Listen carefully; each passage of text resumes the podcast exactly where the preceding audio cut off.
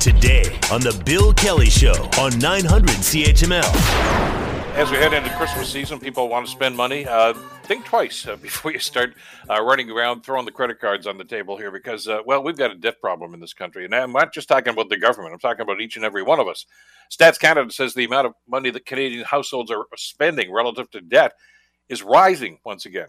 John Kennedy has details. The agency says household credit market debt as a proportion of household disposable income increased to 183.3% on a seasonally adjusted basis in the third quarter, compared with 182.6% in the second quarter. In other words, Statistics Canada says there was a $1.83 in credit market debt for every dollar of household disposable income in the third quarter of 2022. The increase came as households' disposable income gained 0.8% in the quarter, while household credit market debt rose 1.2%. John Kennedy, The Canadian Press. Okay, a lot of numbers there, but I mean, the bottom line here is that uh, we're swimming in debt right now. Uh, put some context to this. Please to welcome back to the program Moshe Lander, who is a senior economics lecturer at Concordia University. Moshe, always a pleasure. Thanks for joining us today. Good morning. We are swimming in red ink right now, each and every one of us. Uh, and this is not something we can really hang on the on the pandemic or shutdowns or anything else. This is this is on us, isn't it? It is, and unfortunately, a lot of that debt is tied to variable rate uh, interest rates, meaning that you know when the Bank of Canada changes their interest rate, our interest rate changes with it. So if we thought that we could like inflate away the real value of our debt, it's not true. Uh, our interest payments are rising correspondingly. So uh, it is something that we're going to have to address at one point or another. You you, you can't take it with you, uh, as the saying goes. Well, yeah, but and it, there's there's going to be a, a, reckoning here at some point. I mean, the fact that you know we're spending a dollar eighty three for every dollar of disposable income uh, means that we're we're basically in a situation here right now where we're we're living right now to pay off the debts that we've incurred over the last little while, aren't we? Yeah, um, th- there's a possible saving grace in if that debt was used to acquire real assets, then you might be okay, right? So if you use that to buy a home, if the home is going up in value, which it's not now, but over the long haul, if it goes up in value, then you could be okay.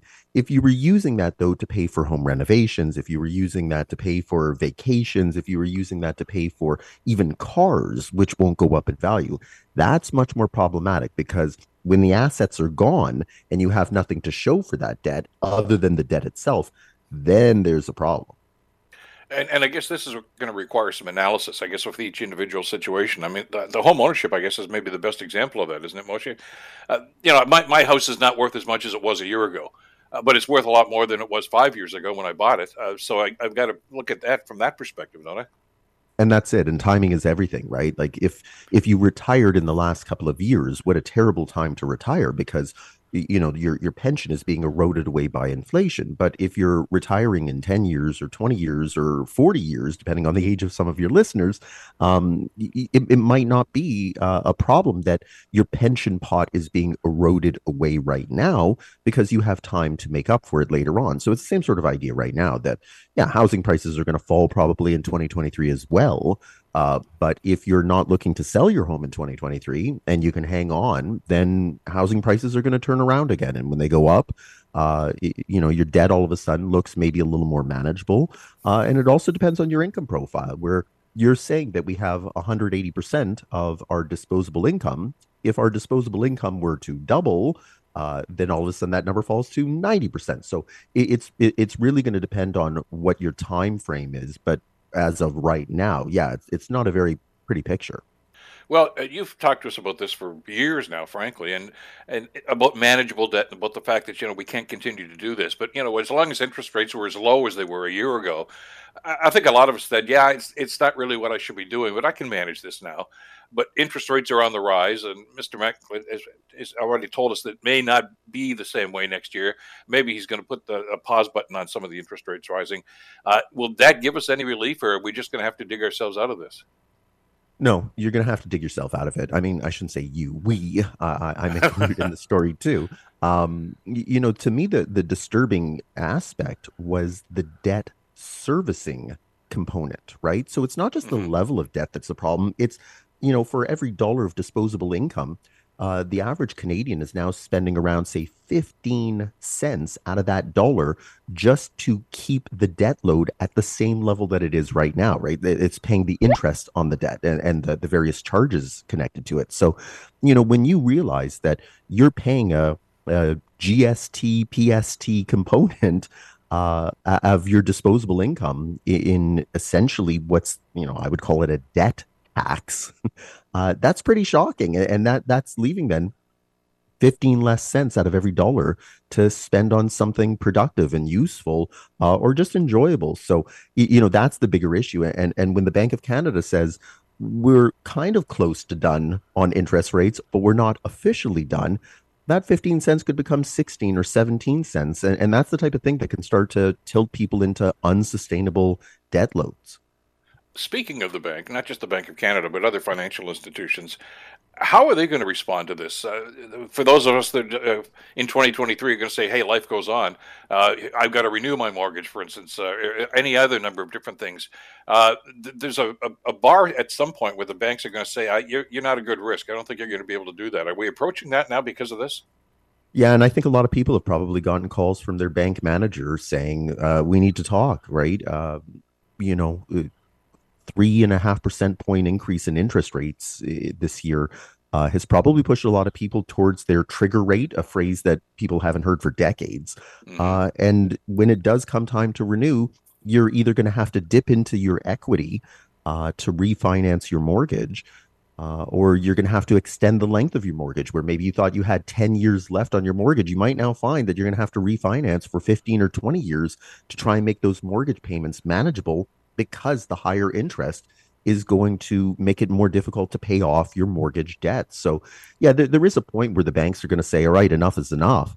Um, and it, it, starts slow, but once it starts engulfing the the middle part of the, the income distribution, that's when you can really start finding some uh, spillover decisions that uh, because other people are perceived to be a risk, that can now start spilling over onto you. And, and how does that?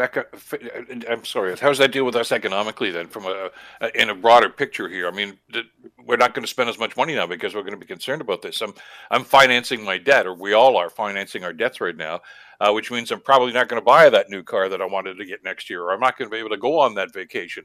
Uh, we're going to have to use the money for something else right now. That's got to have an impact, I would think, on on the global economy, but on local economies too it does and and that's why we're hearing the you know the recession is being associated with this particular round of interest rate increases right? Is that at some point all of that accumulated decrease in spending is going to have an impact on the real economy. And um, if it's just a slowdown in growth okay. If it's an actual recession uh, maybe a problem. And if it starts spilling over into actual job losses that if firms start realizing that they are going to have a difficult time borrowing as well um, they can't finance their operations. And if they start letting people go, uh, if you're worried about you know dollar eighty three for every dollar of disposable income, if you don't have disposable income because you don't have a job, uh, then that's an infinite amount of your disposable income.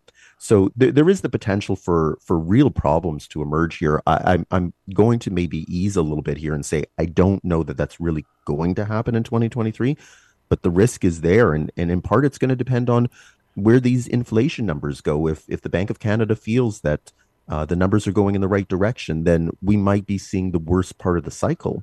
But if inflation remains stubbornly high, uh, interest rates could go higher still, and then this really does become uh, a, a looming problem for the economy as a whole.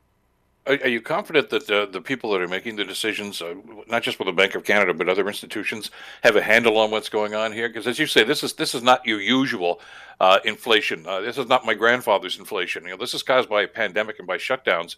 Uh, and, and, as you say, one of the indicators usually is okay, uh, there are going to be layoffs. Well, it's going to be difficult to lay people off because a lot, a lot of these firms don't even have enough people on staff now. Uh, so this, is a whole different set of rules that we're playing by, and we're kind of flying by the seat of our pants, aren't we?